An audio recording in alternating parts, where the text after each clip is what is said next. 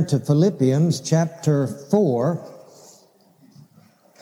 We will begin in verse 4. If you're using the Pew Bible, that is on page 822.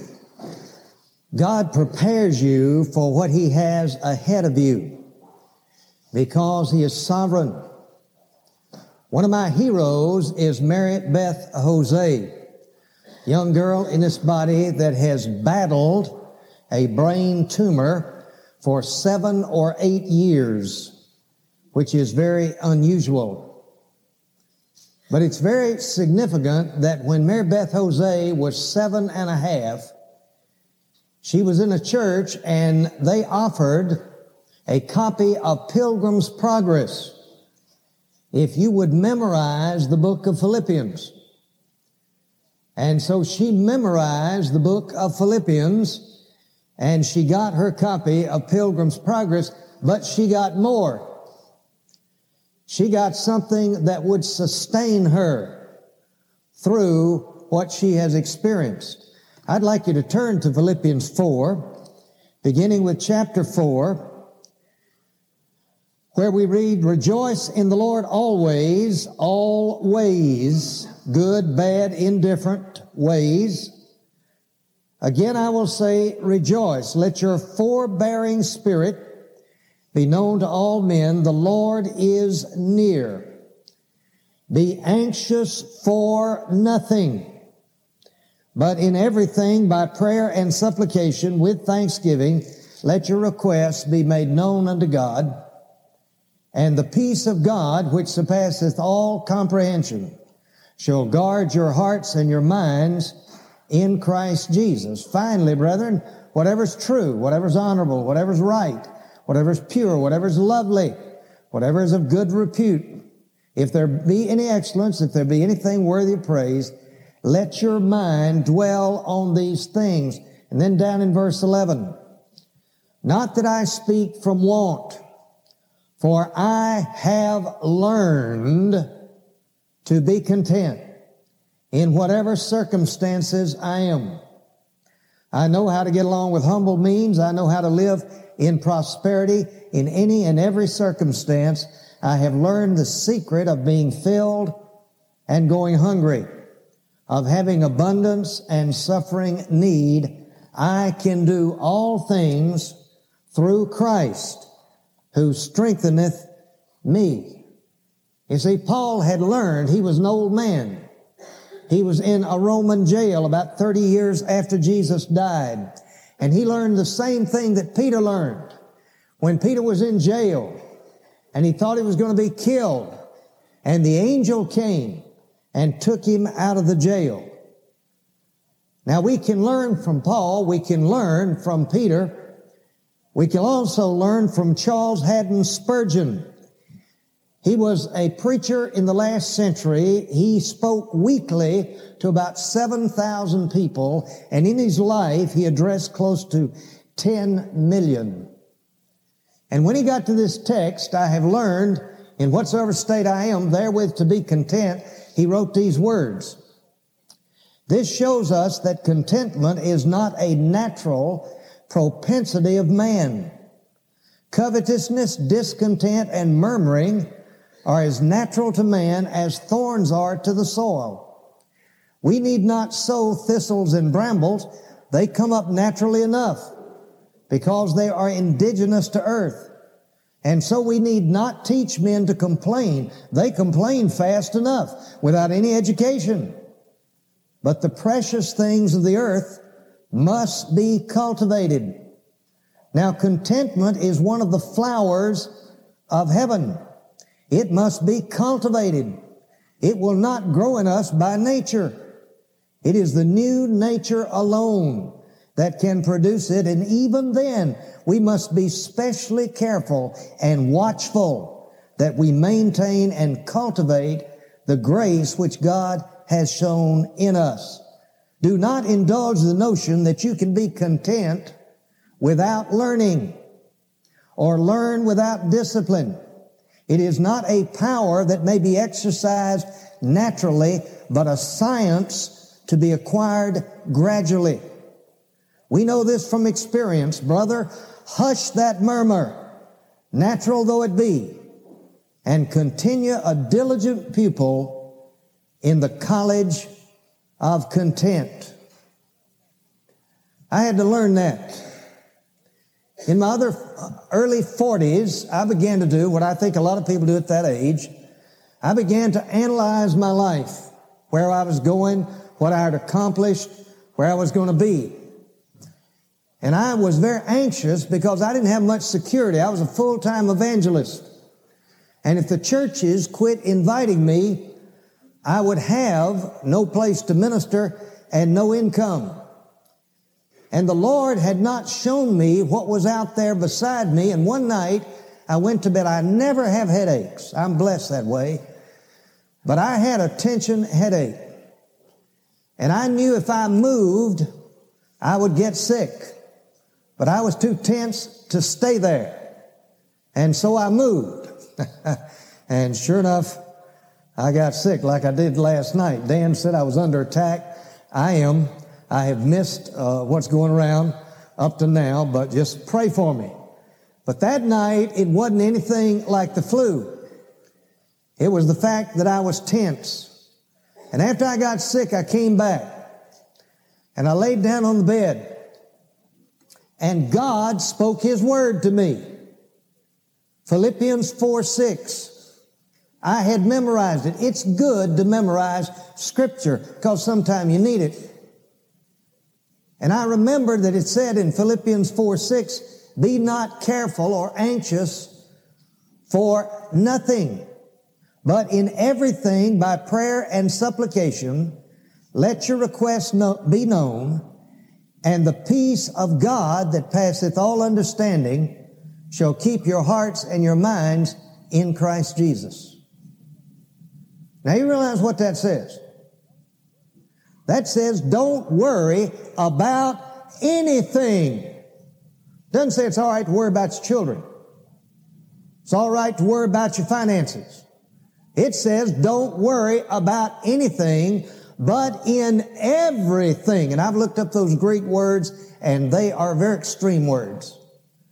But in everything, with prayer and supplication, with thanksgiving, let your requests be made known unto God, and the peace of God that passeth all understanding will keep your minds and your hearts in Christ Jesus.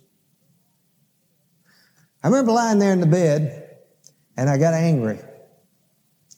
I said, God, you better mean that. That's in your word. Because I'm fixing to take you up on it right now. And one by one, I took every problem I had, and they were quite a few, and I laid it on the Lord. And I want to tell you something. God means what He says. When I did that and I determined that I was not going to carry it myself, the greatest peace flooded my soul. Now, the next morning I noticed uh, another couple of words in it. It says, with, with thanksgiving. And I asked the Lord what that meant. And He told me that that meant that I was trusting the Lord. I knew that that closed it and that that made it final. Now, Paul said that, but he didn't dream that up because if you'll turn to Matthew 6, you'll find the same thing that Jesus said. He said, do not lay up for yourselves. Well, I'm going to skip that. Go, go down to verse 25. Matthew 6, 25. For this reason I say to you, do not be anxious for your life as to what you shall eat or what you shall drink nor for your body as to what you shall put on. Is not life more than food and the body than clothing? Look at the birds of the air that they do not sow, neither do they reap nor gather into barns, and yet your heavenly Father feeds them. Are you not worth much more than they? And which of you, by being anxious, can add a single cubit to his lifespan? How many things we worry about that the worrying does absolutely no good? And why are you anxious about clothing? Observe how the lilies of the field grow. They do not toil, nor do they spin. And yet I say to you that even Solomon in all his glory did not clothe himself like one of these. But if God so arrays the grass of the field, which is alive today and tomorrow is thrown into the furnace, will he not much more do so for you, O men of little faith? Do not be anxious then, saying, what shall we eat? What shall we drink? With what shall we clothe ourselves? For all these things the Gentiles eagerly seek. For your heavenly Father knows that you need all these things. Then notice the concluding verse. Very important. But seek ye first the kingdom of God and his righteousness, and all these things shall be added unto you. Now, worry is the great deception. Number one, you think it's righteous. And it's not righteous. Some people feel that they need to be concerned, and if they don't worry, they're not being responsible. But Paul and Jesus said, be not anxious. Also, it's the great deception because you think you're doing something about it when you worry. And you're not doing anything about it. You're just like a car up on blocks with the motor running and the wheels spinning and it's not going anywhere. And so therefore realize that first of all, it is not righteous. Jesus said, do not worry. He also said, don't commit adultery. He said, don't steal. He said, don't lie. Now, I might meet this, preach this sermon. It's happened before. Somebody come up and said, preacher, I appreciate what you said, but I just can't help worry. Now, would you say that about adultery? Would you come up and say, well, preacher, appreciate that sermon, but I just can't help but commit adultery? Would you do that with lying? Would you do that with stealing? The truth of the matter is, you can't help doing it because you have a carnal nature. But the power of the Holy Spirit can deliver you if you get out of the deception. And worry is the worst one. Because when you do some of these other sins, you know that's wrong. But worry, you feel like, first of all, is righteous, and then second of all, you feel like you're doing something. Juan Carlos Ortiz, one of the best preachers I know, he was at First Presbyterian about 10 years ago. And he talked on this subject. And he said, a man came up to him and said, well, well, uh, Dr. Ortiz, you say we're not supposed to worry. What about all those people over in Ru- Rwanda? What about all those starving people? Aren't we supposed to worry about them? And Juan Carlos said, well, you can worry about them if you want to, but you're not helping them. If you are really concerned, let me tell you what you do. You go home, get your checkbook, and write a great big check to the people over there. And that'll help them. But just your being concerned is not going to help them. Now the Holy Spirit will help you eradicate this harmful thing from your life. I said it'll cut your lifespan 15 years. Jesus said, I go away, but the helper, the Holy Spirit, whom the Father will send in my name, he will teach you all things and bring to your remembrance all that I said to you. Peace I leave with you.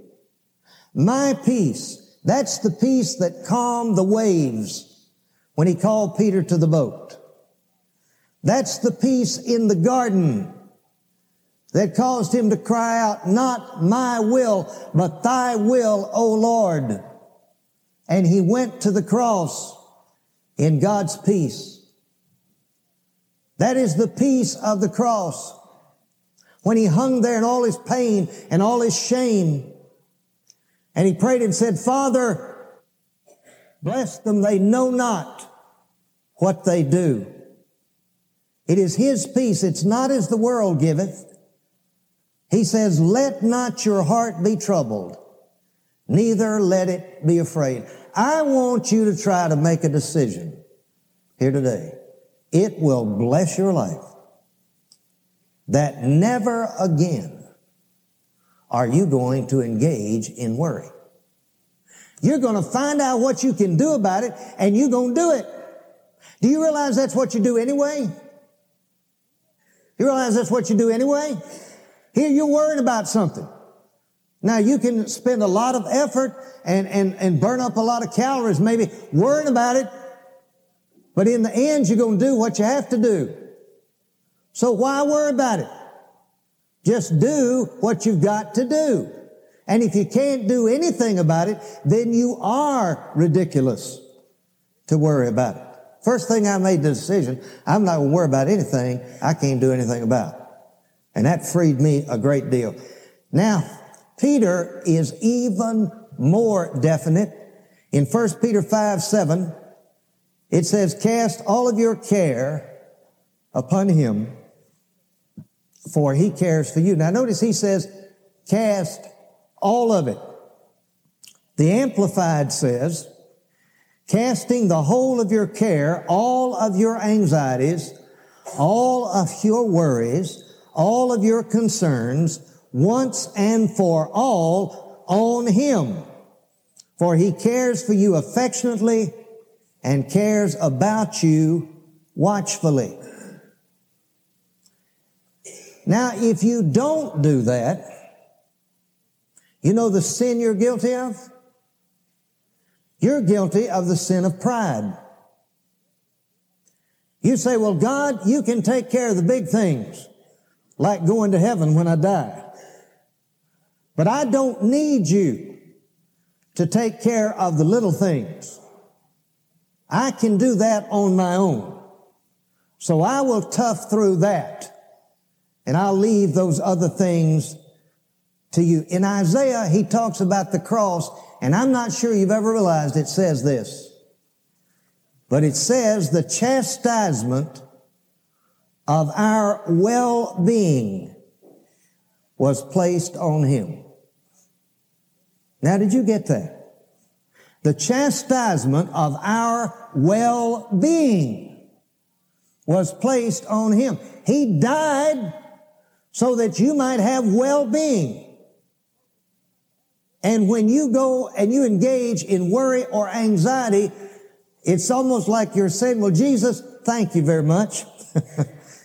I appreciate the fact that you died on the cross for my well-being. But Jesus, that's not enough. It's really not enough. I wish it was. I wish what you did could completely take care of it. But it can't. And so, Lord, I appreciate you doing that, but I'm still going to take care of some of these things. When you do that, then Jesus dies in vain. In Philippians 2.13, it says, It is God that worketh in you both to will and to do for his good pleasure, that you may be filled with all the fullness of God. Now pay attention right now, because this is the important thing. Do you remember when it says the word was preached and fell on the thorns? And it says the thorns choked it out with worries, and riches and pleasures. And it brought no fruit to maturity. Now, God does not want to eradicate worry from your life just so you can have a pleasant life. He doesn't want to take this away from you so that you won't have any tension or any trouble and live a very safe and secure life because unless you don't know it, that ain't the way it's supposed to be down here. Don't get up there confused with down here. Jesus said, in the world, you shall have tribulation. But be of good cheer. I have overcome the world. You might have to endure some trouble, some trial. You may have a son or a daughter who gets AIDS. Now, don't think you ought to worry about it. Worry can't do anything about it. But also, you don't need to say, well, God, you must hate me because I've got this trouble. He told you you were going to have trouble. But what he says is that at the cross, he was chastised for your well-being and he will cause all things, even a child that has AIDS, to work together for good to them that love him. And why? He ends it with that verse. Don't miss that. When he talks about worry in Matthew 6, he ends it. He said, don't worry about stuff, for all these things the godless or the Gentiles eagerly seek. Your heavenly Father knows that you need all these things. But seek you first the kingdom of God and his righteousness. Jesus doesn't want you freed from worry just so you can have an easier time. He wants you freed from worry so that the worries and riches and pleasures won't choke out the word. Maybe you're a materialist. You're doing the same thing. You're putting your eggs in materialism's basket and it will always disappoint you. But he says, I want you to be freed from the worries and the riches and the pleasures of this life so that you will be free to seek the kingdom and to put the kingdom first. This is the reason to be free from worry. One of the greatest individuals who ever conquered worry was a man by the name of George Mueller. He ran some orphanages. They say he raised the equivalent of seven million dollars without asking for a dime. And somebody asked him about worry one day, and he said the beginning of anxiety is the end of faith. And the beginning of true faith is the end of anxiety.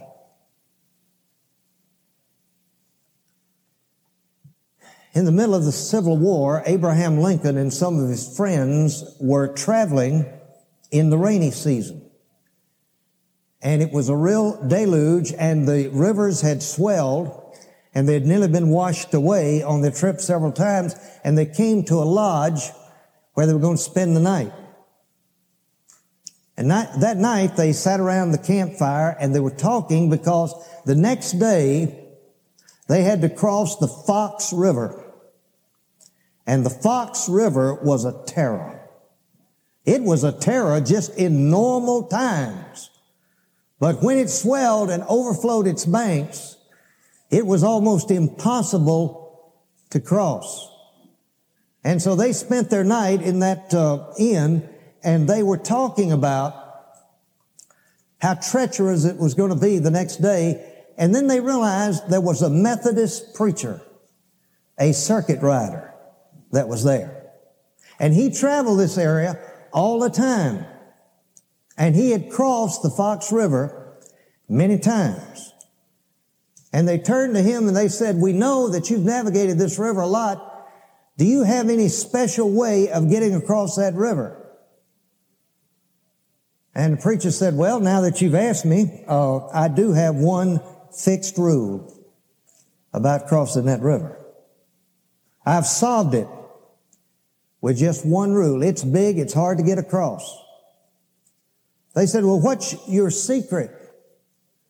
Do you have a special place that you cross? He said, no. There's no one place any easier than anywhere else. Said, well, do you have a float that is put back and hidden so you can use that to cross the river? He said, no, I've never had time to build one. I've never had the money to buy one. So I don't have a float. And they said, but you said you had a rule about crossing the river. What is the rule? He said, my rule is I have learned, Paul learned, I have learned never to cross Fox River until I come to it. I have learned never to cross Fox River until I come to it. I believe that's what is what the Lord wants to tell you today. He wants you to trust Him. It is a theological thing. Is He real or is He not? Do you have more going for you than the pagan world out there? If you do, then it's time that you got out of the great deception and realized you're not being righteous when you worry, you're being sinful. And second of all, you're not doing anything about it. And in the third place, it will clog you up so that you will not be able to seek first the kingdom of God and his righteousness. Would you bow your head for just a moment? Father, we thank you and we praise you. Lord, we just plain don't trust you like we ought to. And I pray right now, Father, that if there are those here this morning that, that have tough things that they're facing, that they might cast that on you. And that they might cast it completely, Lord, on you. All of their anxieties, all of their worries, all of their concerns, once and for all, on you. And know that they don't have to care for it anymore. Thank you, Lord.